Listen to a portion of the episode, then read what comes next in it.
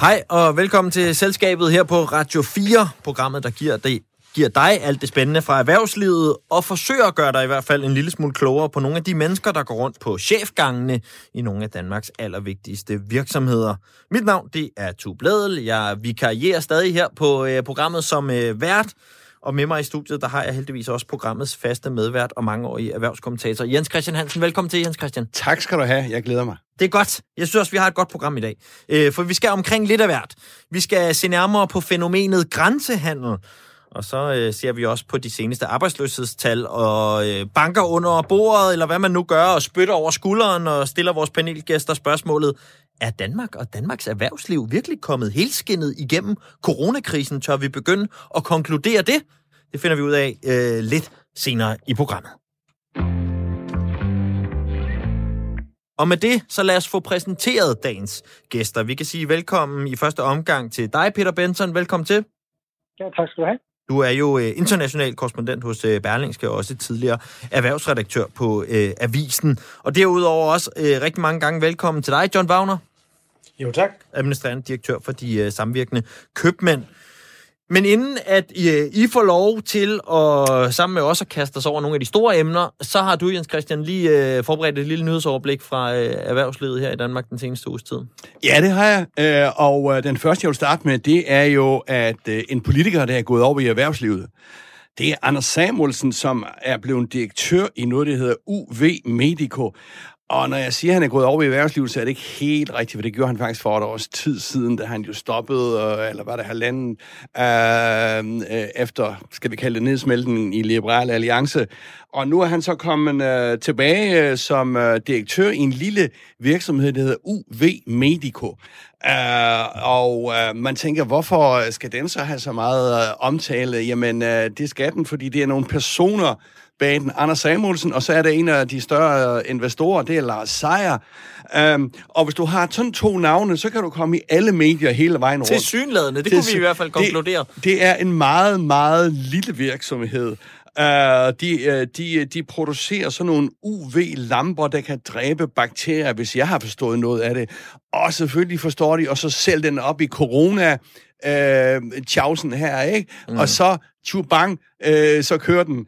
Øh, men, øh, men respekt øh, for, at øh, de kan få den sat på dagsordenen. Jeg ved ikke, om der er nogen omsætning eller noget handel overhovedet i, øh, endnu, men, men det kan det jo komme. De ja, kan ja. Jo, der var kan... i hvert fald masser af omtale, kunne vi konkludere, og jeg kunne se folk også morede sig med, at de stod der øh, med de her aggregater, og nogen begyndte ja. at sige, at det lignede en form for tv-shop ja. øh, i bedste sendetid. Ja. Øhm, men øh, ja, det, det var i hvert fald øh, all over the place. Så øh, tillykke med det. Ja.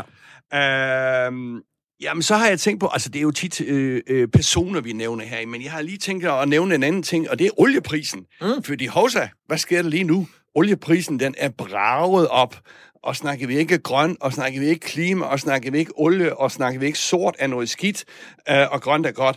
Men hvad er der sket? Verdensproduktionen, det kan være, at vi kommer lidt tilbage ved det, mm. øh, til det, er jo øh, på vej op, og hvad skal man bruge der? Der skal man bruge olie.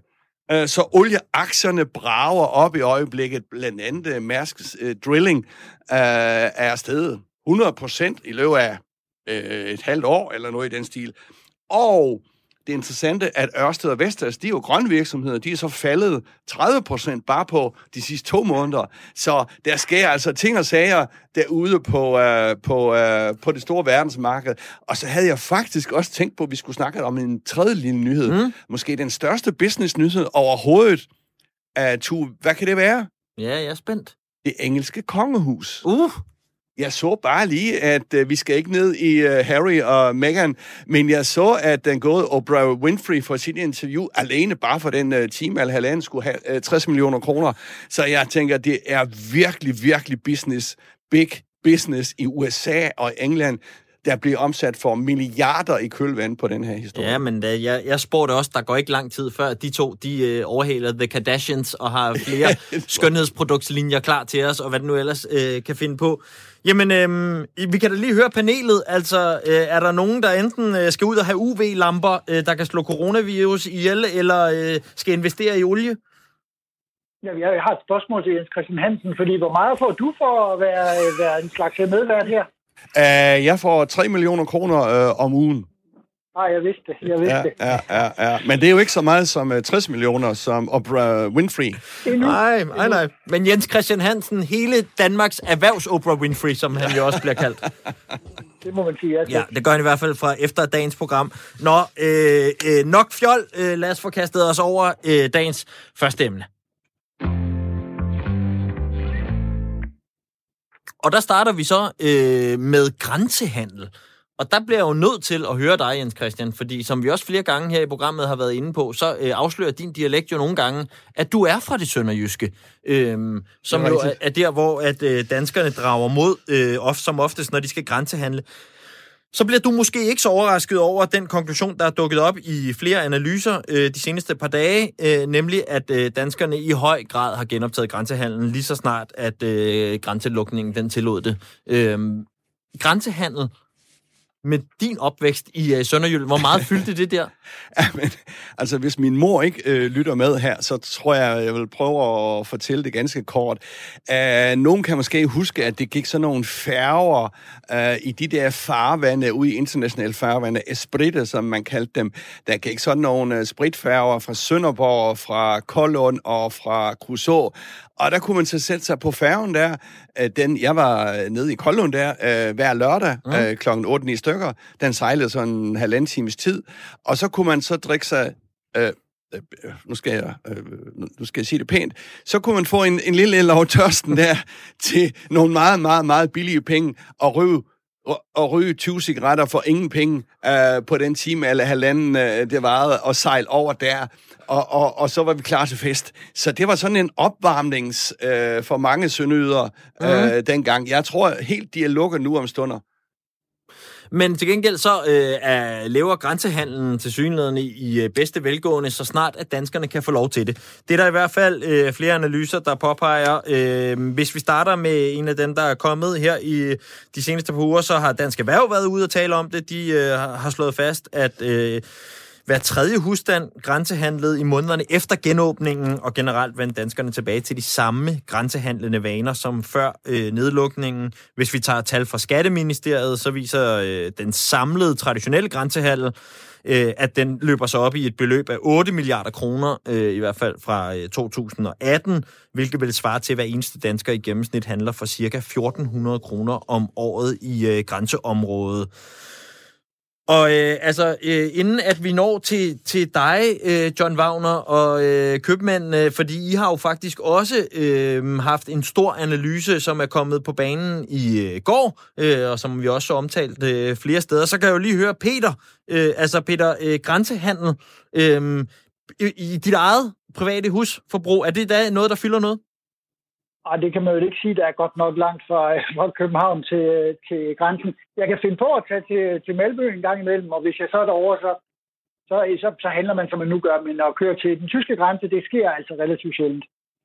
Og John, som jeg også nævnte før, I har jo hos de øh, samvirkende købmænd også benyttet den her coronasituation til at lave en større rapport i samarbejde med FDB og Coop øhm, om danskernes grænsehandel, som så I udkom med i går. Og den bekræfter nogle af de samme pointer, som vi hører her øh, i den analyse fra, fra Dansk Erhverv. Og i jeres konklusion, der står der blandt andet, danskernes grænsehandel kan nu estimeres på baggrund af en unik mulighed, nemlig en lukket tysk grænse i foråret 2020 som følge af covid-19, et såkaldt naturligt eksperiment. Og inden vi, vi når til for mange af konklusionerne ved rapporten, så prøv lige at sætte lidt ord på det her, I kalder et, et naturligt eksperiment, og hvorfor det har været ekstra interessant for jer at undersøge grænsehandlen lige i, de her, i den her periode.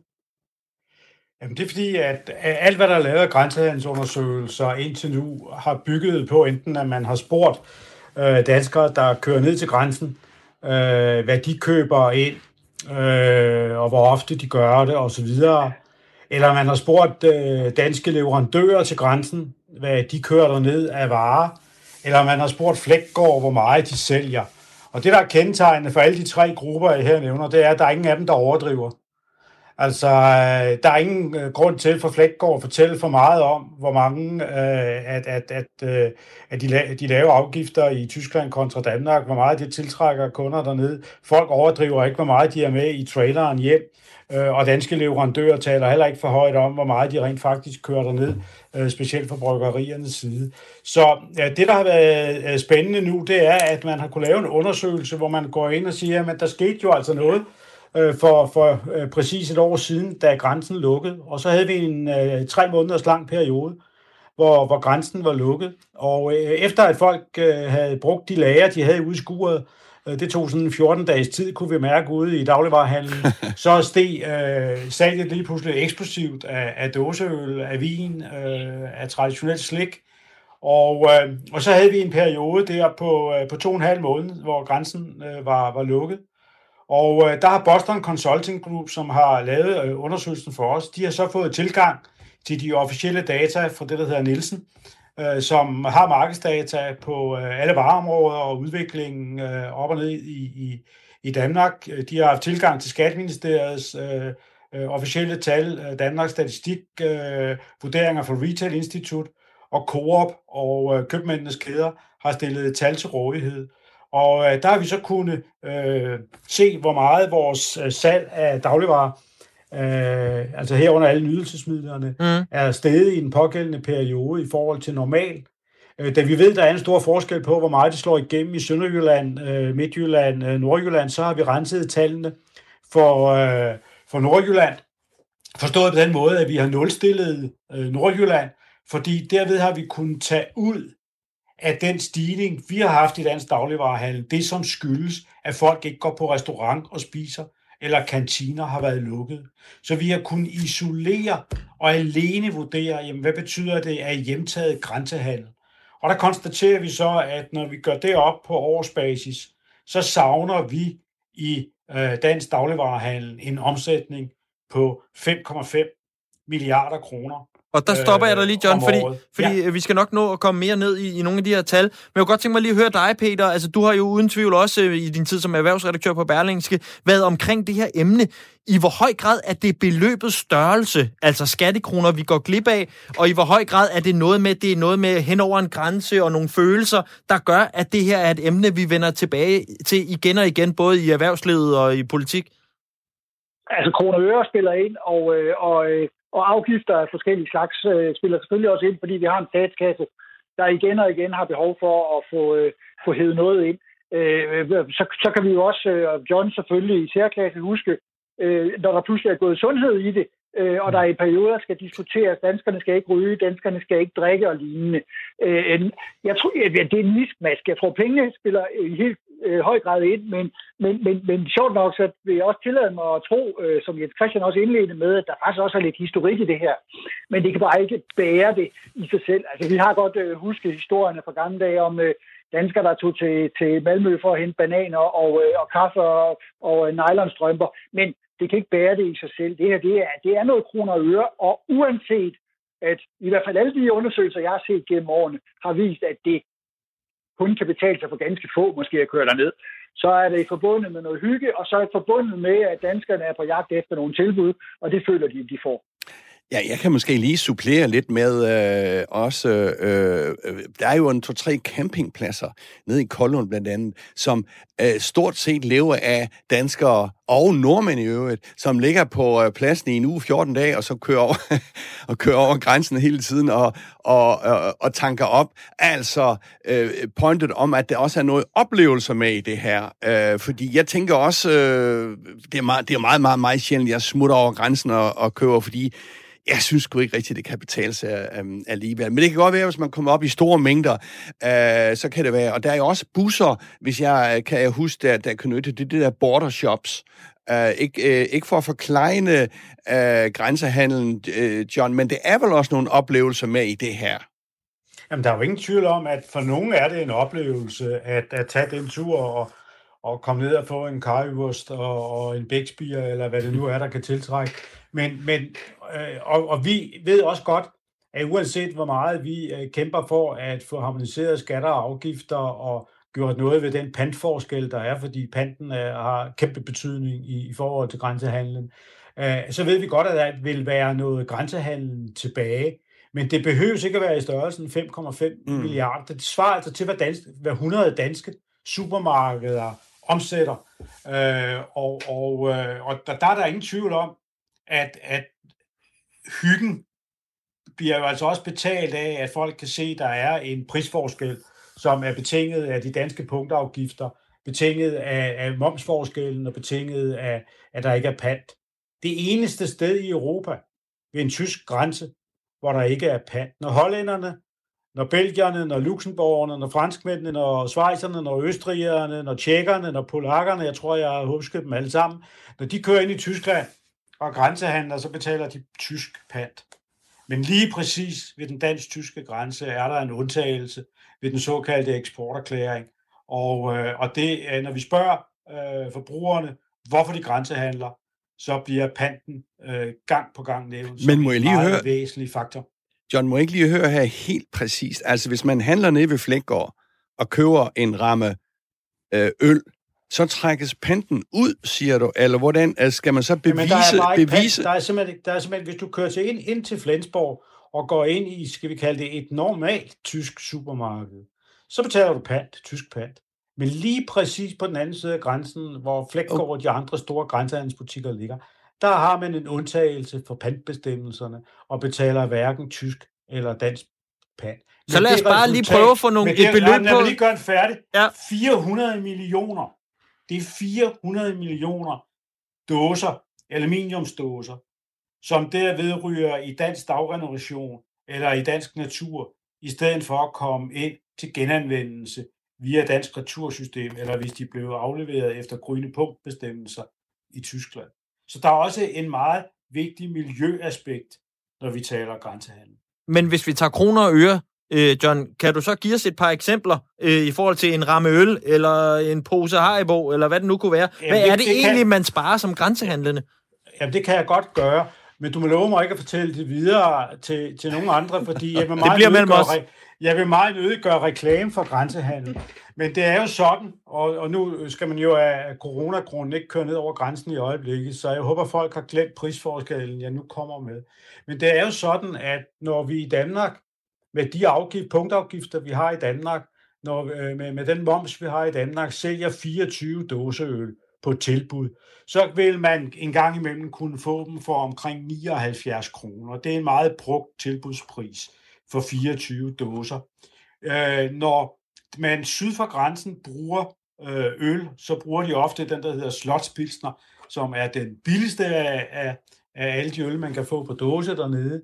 Så sælger de ofte, når de skal bruge den som lokkevare, det vil sige en vare, som de ikke selv tjener nogen penge på, men som skal lokke folk ned til at købe en masse andre varer, mm. der sælger de ofte 3 gange 24 for 99 kroner.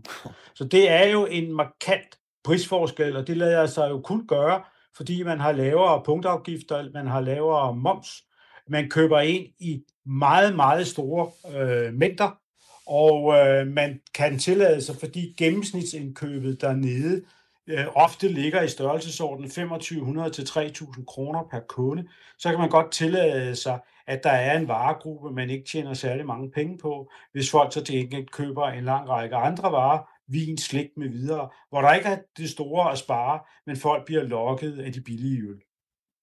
Så vil jeg gerne have, at vi øh, master os over så netop det, som øh, du også øh, flagede før, øh, Peter, nemlig øh, det her sundhedsaspekt. Fordi det er jo klart, at hvis man gør, som I gerne vil have, vi skal gøre, øh, John, og sætter øh, afgifterne ned i Danmark på nogle af de her varer, og det er jo, som vi allerede nu også har fået slået helt tydeligt fast i, øh, i den måde, det er blevet snakket om, både fra den gang øh, for mange år siden, hvor Jens Christian tog afsted på den øh, drukfærge, og så helt frem til nu, så taler vi øh, tydeligvis om øh, sodavand, og dåsebajere og slik og måske også noget vin, som de helt bærende, jeg tror, vi er oppe i nogle 80 procenter i forhold til, hvor mm. stor øh, del det udgør af, af, af de varer, der bliver købt. Øh, hvis vi sætter afgifterne ned på dem i Danmark, i håbet om, at færre tager ned til Tyskland for at købe de her varer, så er det jo lige pludselig også blevet billigere for alle dem, der ikke tog til Tyskland og købe nogle af de her varer, og pludselig er det også blevet meget billigere at få sig en livsstilssygdom i Danmark. Er det mig, der skal svare på det? Det behøves du ikke. Jeg, jeg, jo, jeg spørger gerne jeg, Peter jamen, det, først. Jamen, jamen, det gør jeg meget gerne. Altså, der er noget, der hedder en såkaldt lagereffekt, og det har sundhedseksperterne også øh, meget klart øh, sagt, at der er, at, at hvis man køber meget med hjem, så man ude i skuret har mange dåsebajer, eller man er over i skuffen, har meget slik, jamen så forbruger man også mere. Og derfor er der en meget voldsom lagereffekt. Det er noget, som vi skal være meget ops på i de kommende år, fordi at nu får, øh, og, og, og det har, kan vi kun støtte, vi er også selv kommet med, med, med udspil til det, den såkaldte tobakhandlingsplan, der indebærer, at nu bliver øh, cigaretter markant dyre i Danmark hen over de næste par år. Og der anslår Skatteministeriet jo, at det i sig selv vil generere, hvor der i øjeblikket stort set ingen grænsehandel er på tobak, at så vil det i 2022 indebære en grænsehandel på tobak på 1,7 milliarder, som du skal lægge oven i de 5,5. Og netop i forhold til tobak er eksperterne, hvis du spørger kræftens bekæmpelse, voldsomt bange for den såkaldte lagereffekt. Fordi der er rigtig mange mennesker, der har det med at købe en pakke cigaretter, og så holder de sig til de 20 smøger om dagen. Men i det øjeblik, du først har været nede syd for grænsen og taget de 800 cigaretter med hjem, så er øh, tilbøjeligheden til at åbne nummer to pakke måske noget større op ad dagen. Så derfor er der i den grad et sundhedsaspekt i det, man gør, og lagereffekten, den er i den grad sundhedsskadelig. Peter, så vil jeg gerne høre dig, altså øh, med de argumenter, John kommer med her, så forstår man jo ikke, at enhver politiker ikke for længst har hoppet på den her tilsyneladende øh, kæmpe øh, win-win-situation. Øh, bedre sundhed og øh, statskroner hjem øh, til Danmark. Øh, hvis vi kigger ned over de sådan, erhvervsøkonomiske politiske vinde, øh, hvad er det så, der holder øh, politikerne igen for ligesom at bare øh, galopere 120 km i timen i, i den retning, som, som John han, øh, han øh, advokerer for her? Jeg har faktisk øh, godt været lidt i tvivl om helt, hvad det er, John, fordi jeg tror, John er mere nuanceret, end, øh, end, øh, end, end hans job egentlig tilsiger. Øh, fordi øh, skal grænserne bare lukke, øh, John, eller skal vi, hvad skal, hvad skal vi egentlig gøre? Bare lige give den kort. Ja, jamen altså, øh, jeg synes jo, og, og, og, og, at det, som vi fra dansk side skal gøre, det er, at vi skal tillære med nogle af afgifterne det tyske niveau, således at, at man ikke synes, det kan betale sig at køre fra Nordjylland ned øh, for grænsen for at handle. Så skal man selvfølgelig gøre noget ved panten. Det skal man gøre både af miljømæssige grunde, men også fordi det er en væsentlig generator. Og så synes jeg, at man, øh, som man har gjort i Frankrig, skal sige, at fordi man tager en smuttur over en grænse, så skal det jo ikke være sådan, at man så kan tage en masse lavt beskattede varer fra et pågældende land med hjem i den udstrækning, som vi har i Danmark. Altså i Danmark kan vi tage de 800 cigaretter med hjem. Franskmændene har nu sat det ned til 200. Øh, man kan tage jeg stopper dig bare lige der, John, fordi ja. at, øh, vi løber snart tør for tid, så Peter han lige får chancen for at følge ja. op på sin pointe der. Nej, men altså, jeg tror, at øh, dåserne, øh, det, altså det har været, jeg har selv boet i Tyskland, så jeg har, jeg har mødt det der princip også, og dernede, der kommer jeg også ud og afleverer dåserne, når man har købt dem, hvis man bor lidt længere nede i landet. Det giver simpelthen ikke mening, at der er en undtagelse for danskerne der. Der er virkelig, virkelig meget at vinde. Og, øh, og, og vender vi den lige om, så er det jo bare tyske, nordtyske politikere, der har behov for at få dansk, danske penge ned, som gør, at de ikke kan komme igennem med det. Øh, jeg tænker faktisk, at øh, det helt centrale, jeg, jeg ved sgu ikke, om jeg er bekymret for, for at man køber store mængder slik med hjem, når det alt kommer til alt. Det er jo det er cigaretterne, der nødvendigvis må være det, der er øh, det sundhedsmæssige diskussionspunkt den kommende tid. Øh, øh, personligt, jeg ryger ikke. Jeg er ligeglad. Øh, jeg tænker, at vi skal prissætte så højt som muligt. Vi åbner bare ballet for, at der pludselig er speedbåde over Østersøen igen, eller folk, der smutter over ved alle grænseovergange. Så det, så, og det, undskyld mig, det er dødssygt, men det illustrerer jo bare, at det her det er ikke bare lige til at sige, at, at, at politikerne er nogle, øh, nogle tåber, fordi de ikke forstår det her. Der er bare nuancer. Så, øh, så jeg synes, der er noget, der er lige til. Det er dåserne. Jeg synes, der er noget, der er meget sværere, og det er cigaretterne i virkeligheden. Øh, fordi vi har lyst til, at, øh, at de unge ikke begynder at ryge. Øh, øh, og, det, og det kan måske hjælpe, hvis de er, at de bliver meget dyre. Og så er der bare den anden side af den historie også.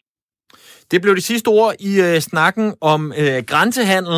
Øh, jeg vil også rigtig gerne lige nå at øh, spille et lille lydklip ja, øh, for jer frem mod øh, pausen, hvor vi skal have nyheder, fordi øh, det er en øh, flok øh, danskere fra Horsens, som øh, vores øh, kollegaer på TV2 Østjylland fyldte, da de skulle øh, ned og øh, grænsehandle. Der får man også indtrykket af, at der er mere end gode priser på spil i hvert fald. Hej hej. Jeg tror, det er godt, med her. Ja, det er helt sikkert. Det er helt sikkert. Jeg kan ikke undvære den her tur. Det kan jeg ikke. Den bodega, du plejer at komme på, det er jo den, har jeg også været lukket, ikke Ja, det er også for turens skyld, da. Ja, det er billigere i Tyskland end i Danmark. Og tobakken er jo også. Tobakken er billigere, men ja. du øh, ryger ikke? Nej, det gør min datter. Nå, jeg bare lige have noget, noget snoller og sådan lidt. Og lidt vodka og til en god grillfest i næste weekend måske, ikke? Ja. Hvor, hvor, hvor, hvor har vi de billige henne? Jeg lærer efter de billige sodavand. Har du fundet dem? Nej, de har fandme flyttet dem. Nej, de ligger derovre. Det var det. Var det det? Ja, det var fandme rart at komme i gang igen. Jeg håber ikke, de lukker ned igen. Da.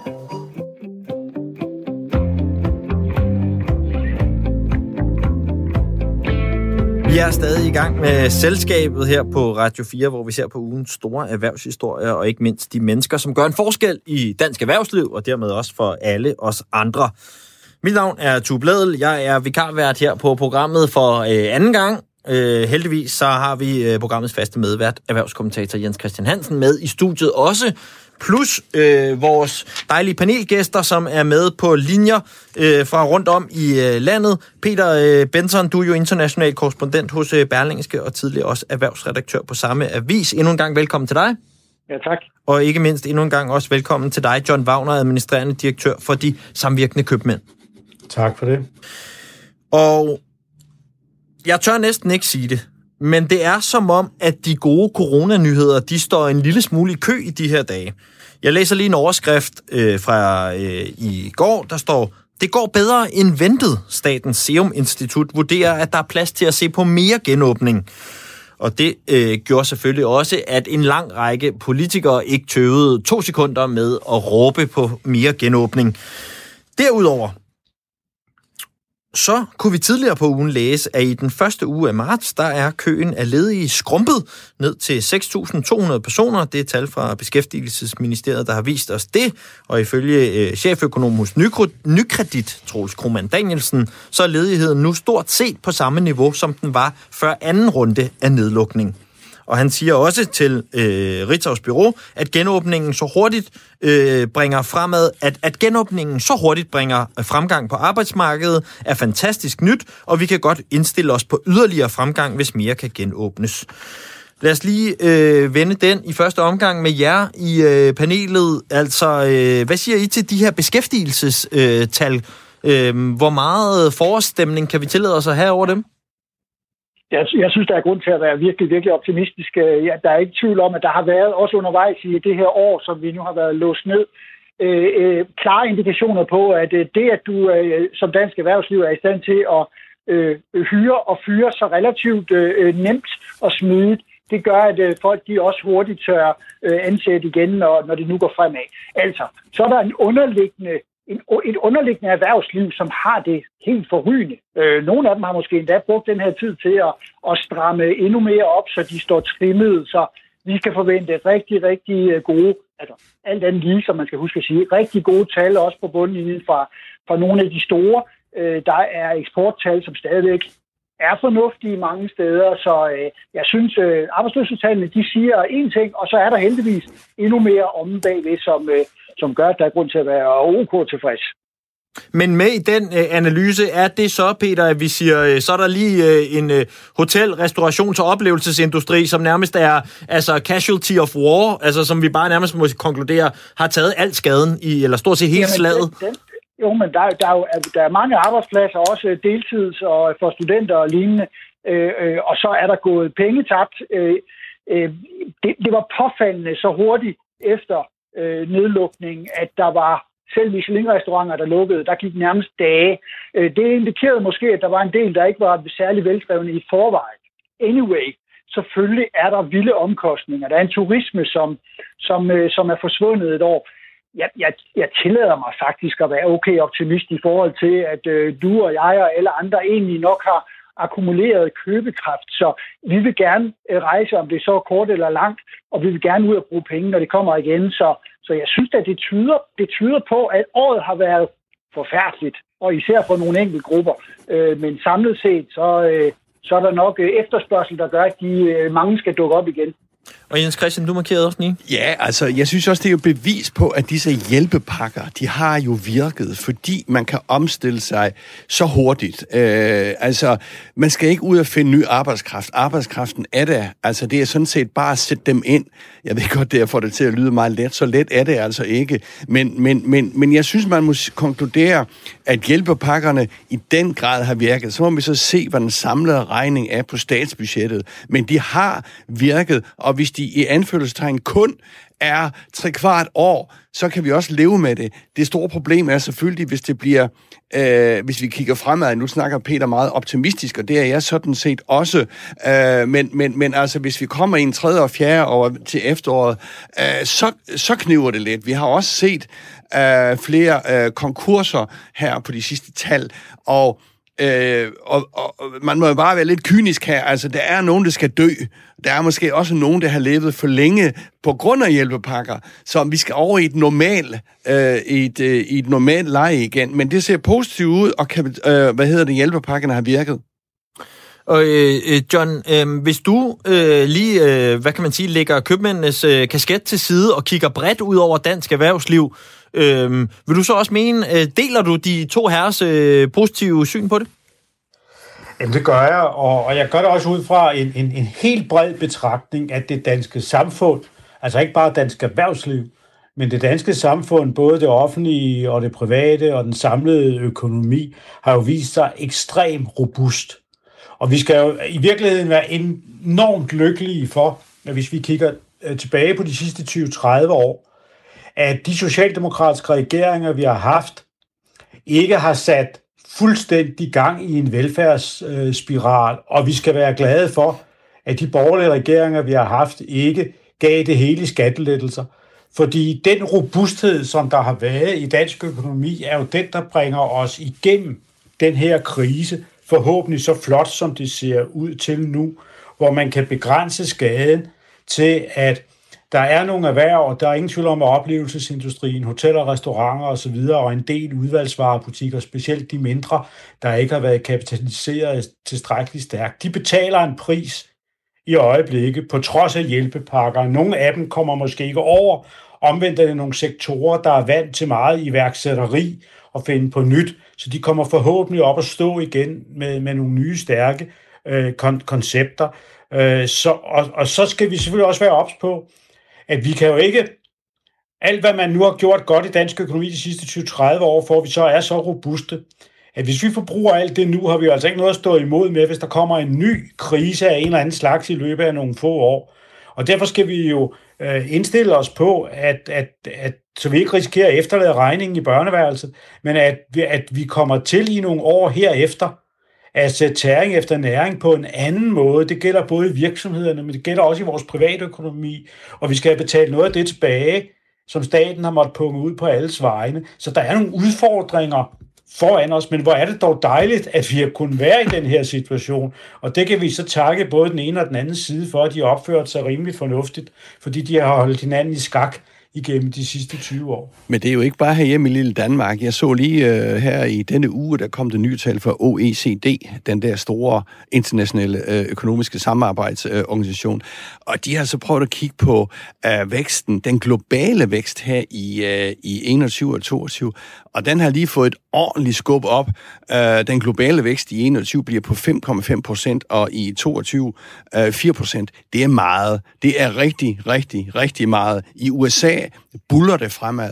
Og hvorfor siger jeg det? Jamen det gør jeg, fordi at øh, vi kan risikere at komme ind i en overophedning. Jeg ved, det er lidt for, for tidligt at snakke om øh, overophedning, men, men vi har set de sidste par dage med, hvor, hvor aktierne er kørt op og ned, og renten er kørt op og ned, og usikkerheden omkring renten. Så det skal ikke meget til at skubbe til de her læs. Nu ser alt positivt ud øh, øh, for hele verdensøkonomien.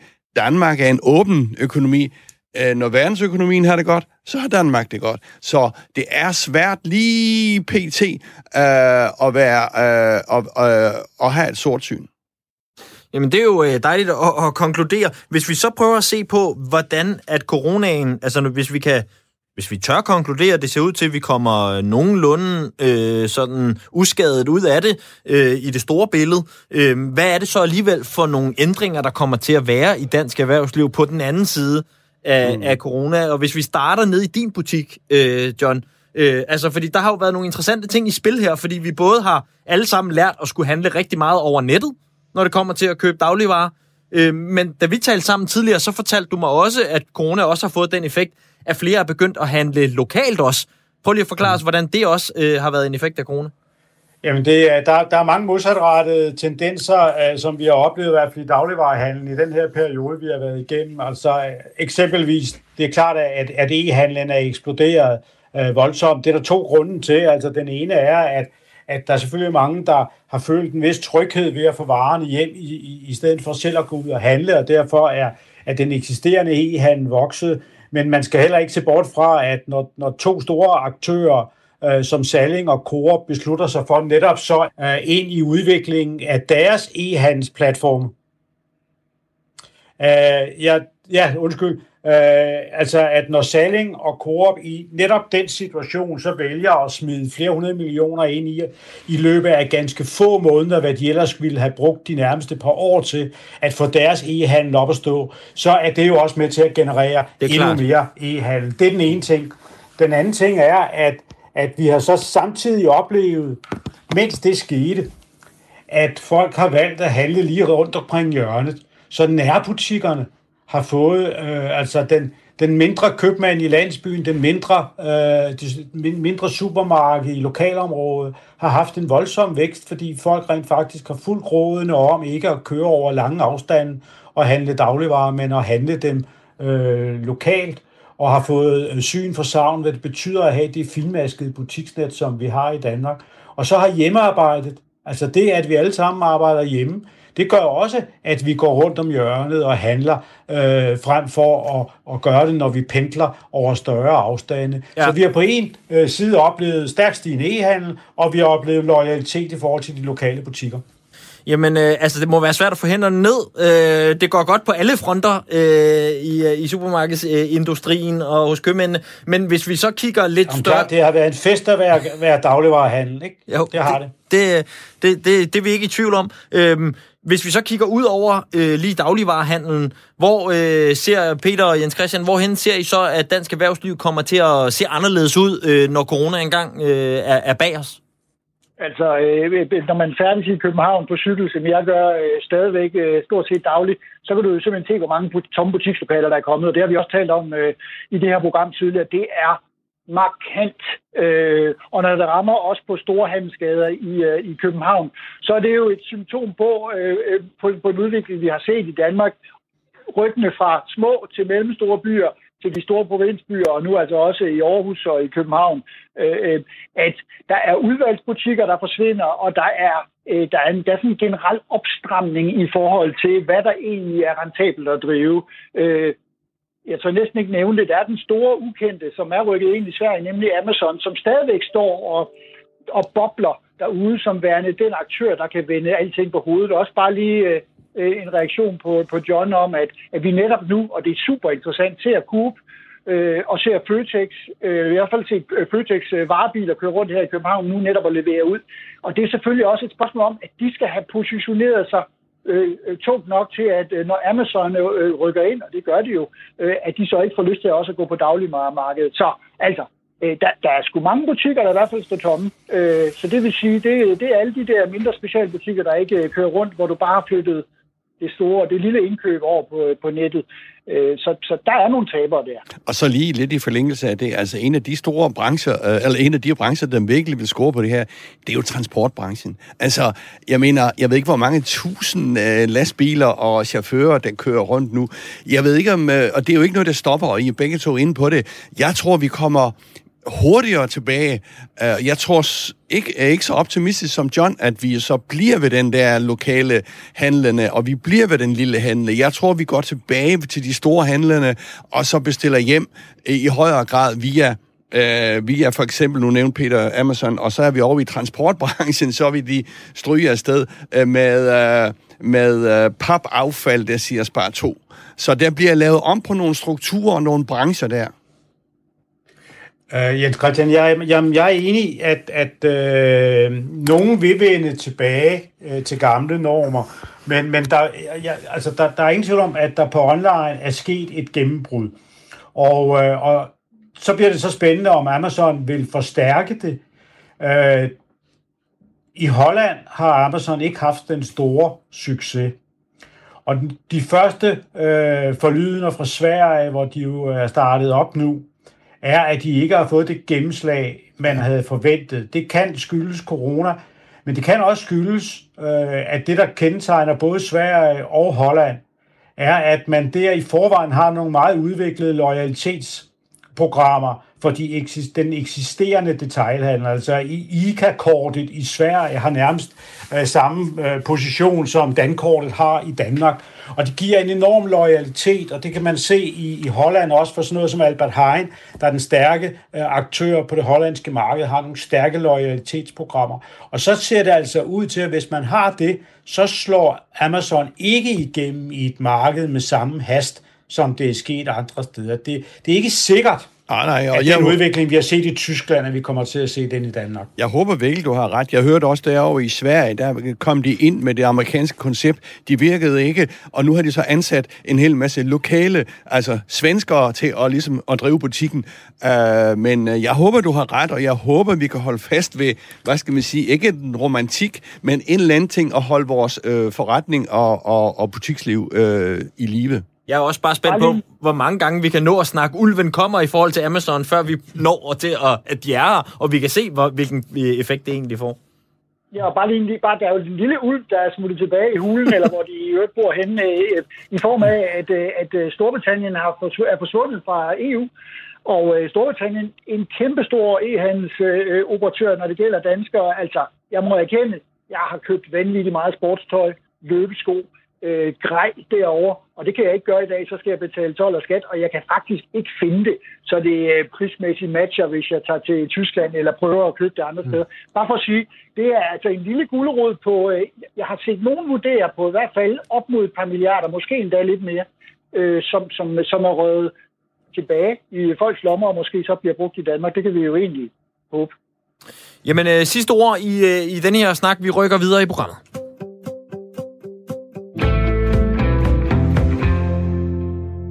Fordi hver uge, så tegner vi jo også her i selskabet et portræt af en person, som vi mener spiller en rolle for eller i øh, dansk erhvervsliv. Og Jens Christian, det er din del af butikken. Hvem har du taget med til os i dag? Ja, altså, jeg har taget en øh, ung, øh, fremadstormende direktør, øh, og fremadstormende han er øh, i eliten nu. Det er Jakob Aarup Andersen. Øh, han er direktør i ISS. Du ved, denne servicekoncern, rengøring, kantinedrift og en masse andre service, øh, øh, øh serviceydelser. Og Jakob Aarup Andersen, han er, jeg tror, han er 43 år. Uh, og jeg skal lige, uh, vi skal lige have den lille klamamse med her, at han var sådan set uh, uh, uofficielt udpeget som kronprins som topchef i Danske Bank uh, hvor han sad, uh, hvor han har siddet i en 5-6 år som, uh, som økonomidirektør og så videre. Og da de så skulle have ny direktør efter den der store skandale der i Estland og så videre, jamen, så indstillede bestyrelsen Jakob Aarup Andersen til at efterfølge Thomas Borgen og Peter Stroop og Knud Sørensen og øh, hvad de hedder alle sammen, de der store koryfærer. Men så sagde finanssyn, nej hov, han er for ung og uerfaren han kan vi ikke øh, acceptere, at han bliver topchef. Det blev han så meget knotten over, nu for at sige det mildt, mm. øh, med hans egen ord. Han blev skuffet, øh, som han øh, siger. Og så efter et par år, øh, her i efteråret 2019, startede han, sprang han fra øh, Danske Bank, øh, forlod Danske Bank, og kom ned til jeg vil ikke sige en dødsejler, men et virkelig kriseramt selskab, der hedder ISS, øh, som jo er et af verdens største øh, på beskæftigelsesområdet, har omkring 400.000 nu. Øh, de kom ud med et regnskab på minus 5 milliarder. Øh, de har været sådan en karakteriseret ved sådan en virksomhed, der har købt op og købt op og købt op. Altså store volumen, små marginer, øh, små fortjenestmarginaler. Den skal han nu til at, at og, og fintune den virksomhed. Uh, og det er Jakob Aarup Andersen, 43 år. Jeg har mødt ham et par gange. Han er skarp. Det er sådan no bullshit.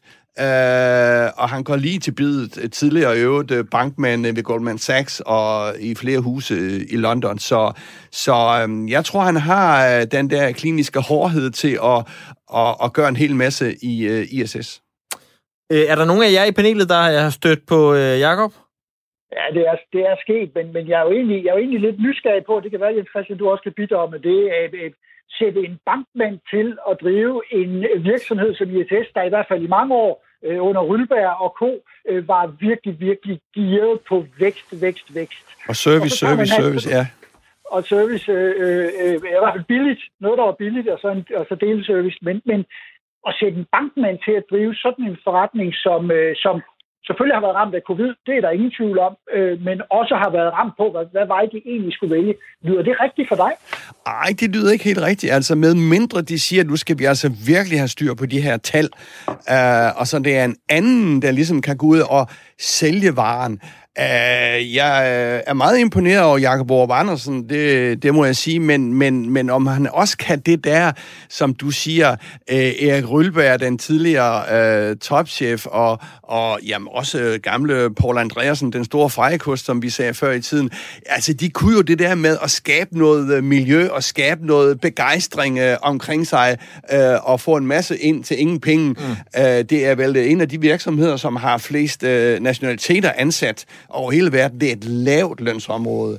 Så det er det handler meget om ledelse, det her, og, og, og det, jeg, jeg ved det ikke, om, om, om det er Jacob Rups øh, spidskompetencer. Finans, økonomi, øh, øh, hvad hedder det, effektivitet, det er nok hans øh, spidskompetencer. Så, øh, så han skal virkelig løfte sig op her, øh, og det bliver spændende at følge de næste, de næste par år. Ja, altså hvis jeg bare lige må få den, fortsætte, bare lige kort. Ja, Øh, endelig. Jeg, er jeg, jeg er sådan set overrasket over, at han smutter fra Danske Bank. Jeg kan godt forstå det, fordi han fik et kæmpe slag, øh, da Finanstilsynet sagde nej tak.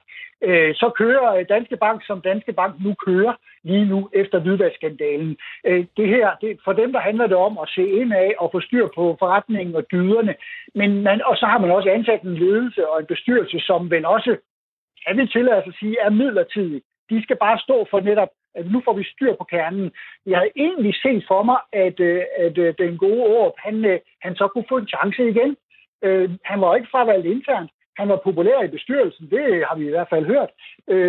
Men at så gå til en branche som ISS, det overrasker mig, for jeg er ikke sikker på, at det kvalificerer ham så til at hoppe tilbage. Det tror jeg nemlig heller ikke, hvis jeg lige at følge op her. Altså, jeg synes, der var en kæmpe fejl af Finanssynet. Og jeg synes, politikerne har et problem her. Hvis sådan en som Jakob Aarup Andersen ikke kan blive direktør i Danske Bank, hvem delen kan så? Og så har du ret i, Peter. Nu går han så ud og bliver en anden slags direktør. Og det kan være, det lykkes, og det kan også være, det ikke, ikke lykkes. Jeg tror bare, det er svært så at komme ind i den der lidt øh, finurlige øh, øh, bankvæsen igen. Jeg synes, han skulle være blevet et par år, og så var han nok blevet topchef. John, du markerede også. Ja, men øh, jeg sidder bare og, og, og tænker lidt, øh, og, og jeg kender ham øh, ikke kun på, på, på mediernes omtale af ham, og han, og han er sikkert ekstremt dygtig, men jeg savner bare, når man taler øh, om mange topdirektører og de bevægelser øh, fra fin- finansielle verden til en produktionsverden eller den anden vej.